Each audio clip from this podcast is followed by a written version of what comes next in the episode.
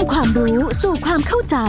ผ่านสารคดีพิเศษ ทางไทย PBS ดิจิทัล Radio โดย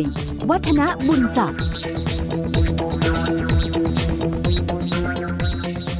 สวัสดีครับทุกฟังครับ วันนี้เราก็มาคุยต่อเนื่องกัน เกี่ยวกับเรื่องของประเพณีที่เกี่ยวกับการเกิดการคลอดของเด็กๆ ซึ่ง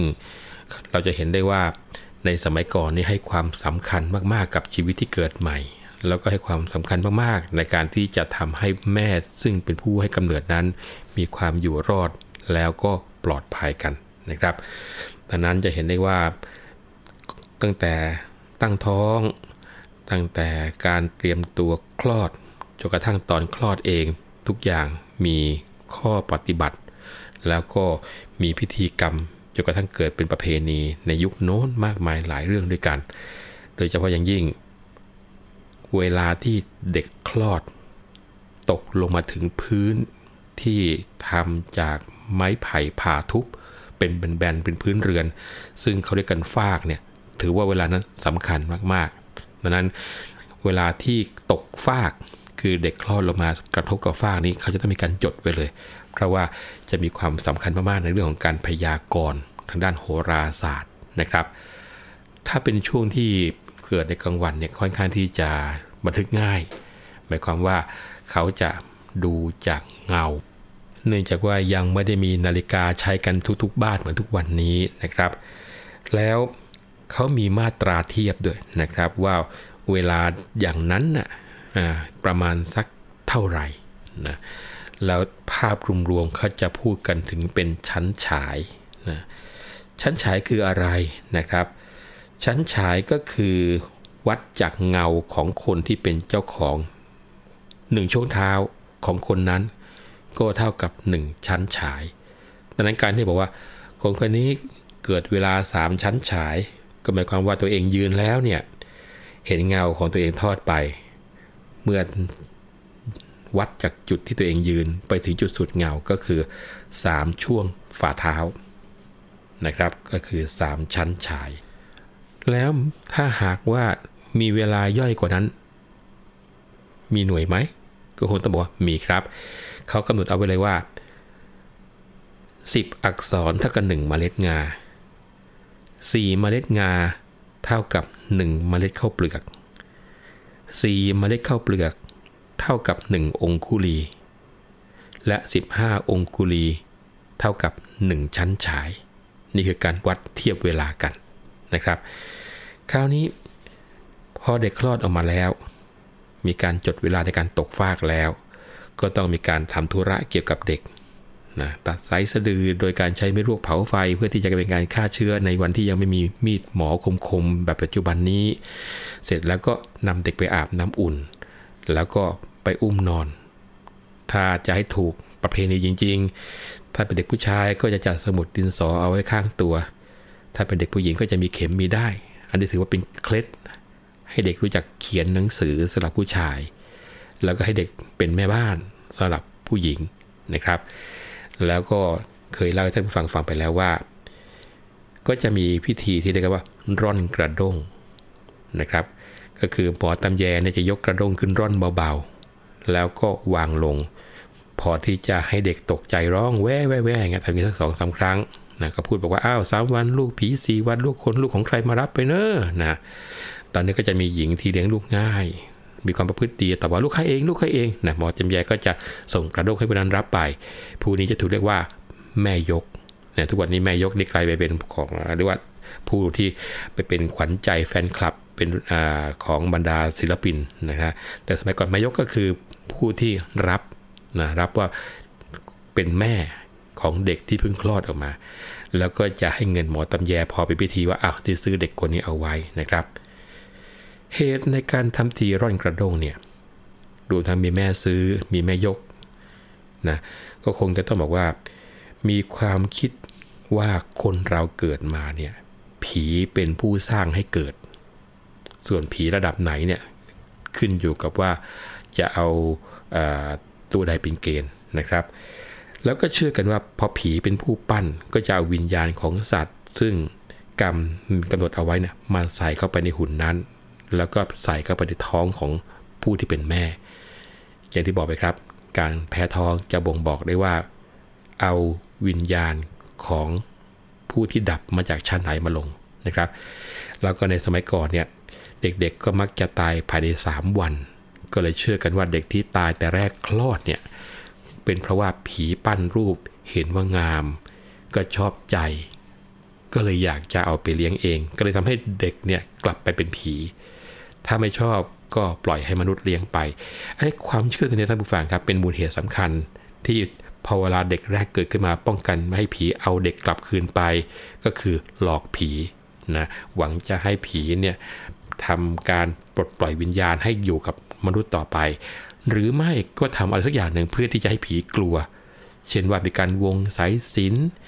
มีการแขวนยันรอบห้องที่เด็กอยู่นะบางครั้งนี่หวังจะให้ผีรังเกียจถึงขนาดที่ว่าตั้งชื่อไปเป็นของที่คิดว่าผีไม่ชอบ ชื่อเม้นชื่อกบชื่อเขียดชื่อหมานะและอีกวิธีหนึ่งเป็นอุบายสำคัญที่ทำให้ผีนั้นมีไมตรีจิตด้วย ก็คือ มีการเส้นสวง อย่างเช่นที่บอกมีการสาดข้าวข้ามหลังคาให้ผีเนี่ยนะครับ แล้วแม่ของเด็กเนี่ยเมื่อคลอดก็ต้องนอนไฟ หรือว่าอยู่ไฟ เดี๋ยวนี้ก็คงไม่มีแล้วนะครับ อาจจะมีในท้องถิ่นอยู่บ้างนะแต่ว่าในตัวเมืองเนี่ยท่าทางจะยาก แต่ว่าคนที่เขาบอกว่าถ้าอยู่ไฟแบบโบราณเนี่ยผลกระทบช่วงยาวๆเลยเนี่ยดีกว่าการที่กินยาแบบหมอปัจจุบัน อันนี้ก็ไม่เคยตั้งท้องเองก็เลยตอบอะไรไม่ได้นะครับ แต่เขาบอกว่าถ้าอยู่แบบโบราณเนี่ยพอเวลาเข้าหน้าหนาวอะไรก็แล้วแต่เถอะอาการนั้นจะไม่มีอะไรผิดแผกแตกต่างไปกับการใช้ชีวิตปกติ แต่ถ้าว่าอยู่ไฟไม่ได้ หรือว่าไปกินยาแบบฝรั่งจริง ๆ แล้วเนี่ยพอเวลาเข้าเปลี่ยนฤดู มักจะมีอาการเจ็บไข้ไม่สบายเหมือนกันนะครับ คราวนี้ในส่วนของการที่อยู่ไฟเนี่ย เตาไฟสำหรับที่จะอยู่ไฟนั้น เขาก็มีข้อห้ามเหมือนกันนะผู้ฟัง คือไม่ให้ทำเอาไว้ก่อน จะทำได้ก็ทำแค่เป็นแคร่เตาไฟเตรียมเอาไว้นะเหมือนกับพวกนี้เหมือนกันพระอ้อมก็ไม่ให้เตรียมเมาะก็ทำเอาไว้ก่อนไม่ได้ แต่ก็พอที่จะอนุโลมเพื่อที่ว่าไม่ให้กระหืดกระหอบเกินไปคือ พอที่จะให้ยัดนุ่นก่อนได้ แต่ห้ามเย็บปิดปากเมาะ นะครับ แล้วการทำเตาไฟเนี่ยก่อนอื่นก็ต้องทำแคร่ซะก่อนก็คือเอาไม้กระดานเนี่ยท่านผู้ฟังทำเป็นแผ่นยาวๆนะประมาณสักเมตรหนึ่งปูทับกระดานเรือนเพราะสมัยก่อนนี่เรือนเป็นไม้ไผ่ทุบถูกไหมครับ ก็เอาเอากระดานแผ่นมาปูก่อนทำเป็นกรอบสี่เหลี่ยมไว้นะครับ แล้วก็เอาไม้กระดานอีก 4 แผ่นมาทำเป็นขอบทั้ง 4 ด้าน แล้วก็ตัดต้นกล้วยเนี่ยเป็นท่อนๆ มาวางเรียงในแม่แคร่ แล้วก็เอาดินเกลี่ยข้างบนอีกครั้งหนึ่ง แล้วก็ติดไฟนะอันนี้เรียกกันว่า ทอดเตาไฟ แล้วก็การอยู่ไฟเนี่ยต้องทำพิธีดับพิษไฟก่อนนะครับไม่งั้นแล้วเขาบอกว่าคนที่เป็นแม่นี่โอ้โหไม่ไหวเลยนะครับ ร้อนมาก พิธีการดับพิษไฟก็คือมีการวงด้วยได้สายสินปิดยัน5ทิศรอบที่อยู่ไฟ บางทีก็ใช้ถึง 10 แผ่นสำหรับ ยันนะครับ ก็คือเพิ่มข้างบน 1 ข้างล่าง 1 นอกจาก 8ทิศด้านข้างแล้วนะครับ ข้างล่างนั่นก็เอาไว้ใต้ที่นอนใต้ถุนก็ได้นะครับ แต่วันนี้บ้านก็คงจะพูดลำบาก เพราะว่าไม่ได้ยกพื้นเรือนสมัยก่อนนั้น ก็ยกเรือนสูงขนั้นนะครับ แล้วใต้ถุนก็มักจะมีหนามสะเอาไว้เพื่อกลุ่มพืชหนามสะเอาไว้ทำไมนะเขาบอกว่าสะเอาไว้กันผีกระสือ แล้วก็ต้องมีการปักเฉลวนะเฉลวคืออะไร ทุกวันนี้ไม่รู้จักกันแล้วนะครับเฉลวก็คือเครื่องหมายปักบอกเขตนะก็จะทำด้วยตอกไม้ไผ่แล้วก็หักขัดเป็นมุมๆตั้งแต่ 5 มุมขึ้นไป ขนาดของเฉลียวก็ขนาดเท่าฝาบาทนะผู้ฟังนะครับ แล้วก็ใช้ได้สีดำบ้างสีแดง บ้างสีขาวบางวางรอบๆมุมเฉลียว แต่ว่าต้องวางให้สลับสีกันนะทุกฟัง แล้วก็จะเอาเฉลียวเนี่ยผูกติดกับปลายไม้ไผ่ ทำเป็นด้าม หรือบางทีแล้วต้นเฉลียวแล้วก็นำไปปักเอาไว้ที่เชิงบันไดเบื้องขวาสำหรับการขึ้นเรือนไทยสมัยก่อนนะครับ เหมือนกับเป็นการเตือนนะเป็นการเตือนให้คนมาเยี่ยมให้รู้ว่าข้างบนเนี่ยมีคนกำลังอยู่ไฟอยู่ บอกไปทำไม บอกไปเพื่อที่จะไม่ไปทักในทำนองที่ว่า เออ ร้อนนะอ่าเพราะว่าเขาบอกพอไปทักปุ๊บเนี่ยจะทำให้คนอยู่ไฟเนี่ยเกิดแผลผุพองได้ แล้วเขาก็ปักเฉลวจนกว่าจะออกจากอยู่ไฟจึงจะถอนทิ้งไปนะครับ การอยู่ไฟสมัยก่อนเนี่ยค่อนข้างจะวุ่นวายท่านผู้ฟัง เพราะว่าคนอยู่ไฟที่เป็นแม่เนี่ยนะครับ จะต้องนุ่งเตี่ยว มีขมิ้นกับปูนแดงผสมเหล้าแล้วก็เอาสำลีเนี่ยชุบปิดสะดือ แล้วก็ทาท้องทาหลังเอาไว้เสมอท่านนี้เขาเชื่อกันว่าเพื่อที่จะดับพิษร้อน แล้วก็ยังมีการเรียกว่าเอายาเนี่ยมาโรยบนฐานไฟสำหรับรมตา กันตาเจ็บ กันตาแฉะ แล้วก็มีน้ำโอ่งหนึ่งตั้งเอาไว้ข้างเตา คือถ้าว่าไฟแรงเกินไปก็จะตักน้ำราดให้บรรเทาลงได้ สภาพมันก็เป็นเข้าไปซาวหน้าทุกวันนี้นะ ภาพชัดๆ อย่างนี้ก็แล้วกัน แล้วสมัยก่อนนะครับ อาหารของคนที่อยู่ไฟเนี่ยต้องบอกว่าผิดกับหลักที่หมออนุญาตทุกวันนี้เลยทีเดียว ทุกวันนี้คุณแม่จะต้องกินบำรุงร่างกายนะครับ แต่สมัยก่อนเนี่ยนะครับ คนที่เป็นแม่อยู่ไฟเนี่ย อาหารมักจะเป็นข้าวกับปลาแห้ง หรือไม่ก็ข้าวกับเกลือ อาหารพิเศษก็คือ แกงเลียงนะครับ แกงเลียงนี้ถือกันว่าต้องทำให้กิน เพราะว่าทำให้เกิดน้ำนมมาก แล้วก็ระหว่างเนี้ยหมอตำแยก็จะทำการฝืนท้องให้ทุกวันก็คือ เอามือกดตรงหัวเหนาเพื่อที่จะช้อนให้มดลูกเข้าอู่แล้วผู้ที่อยู่ไฟก็ต้องทำพิธีหลาย ๆ อย่างนะ เช่นเข้ากระโจม ประครบ ตัวนาบหม้อเกลือนั่งทานนะครับ ซึ่งบรรดากระบวนการพิธีเหล่านี้เนี่ยนะครับก็เพื่อสุขอนามัยของแม่ท่านนะนะครับ อย่างกับการเข้ากระโจมเนี่ยแต่ก่อนก็ต้องเอาว่านนางคำมาฝนหรือไม่ก็ตำคั้นเอาแต่น้ำนะครับ ผสมกับเหล้าแล้วก็ใส่กระบูนทาให้ทั่วตัวเลยทีเดียว แล้วก็เข้ากระโจมไอ้เจ้ากระโจมที่ว่าเนี่ย ท่านผู้ฟังลองจินตนาการก็คือทำเป็นโครงกระโจมด้วยซี่ไม้ไผ่ เหมือนกับโครงมุ้งประทุนเนี่ยท่านผู้ฟัง แล้วก็เอาผ้าคลุมให้มิดชิด แล้วก็ตั้งเอาไว้บนชานหรือว่าในที่สูงสูงตรงใต้ที่ตั้งกระโจมเนี่ยนะครับก็จะตั้งเตาต้มมอยาผนึกฝา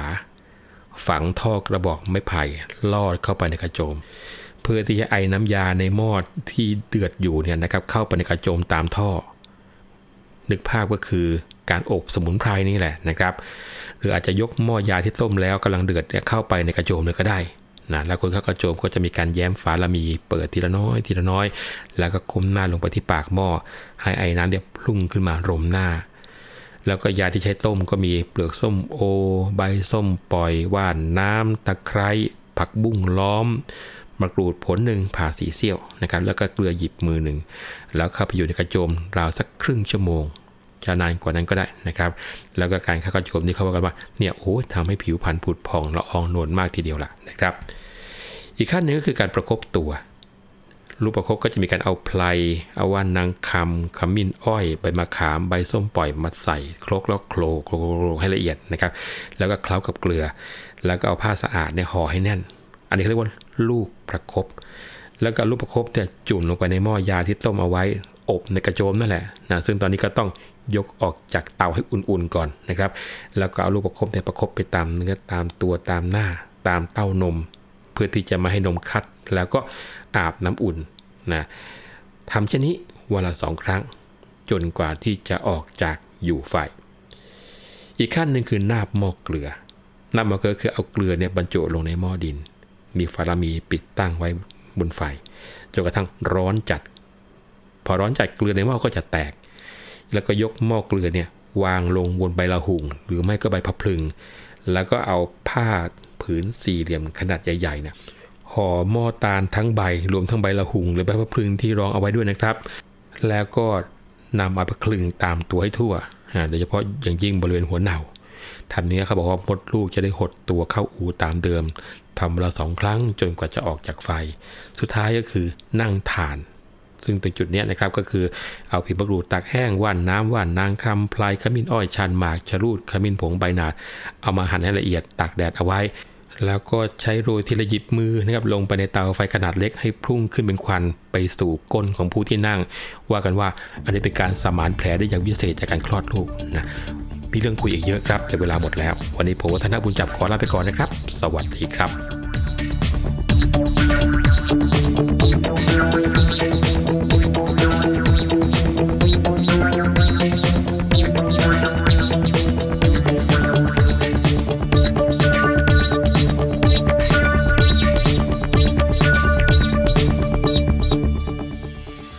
ตามรับฟังรายการย้อนหลังได้ที่เว็บไซต์และแอปพลิเคชัน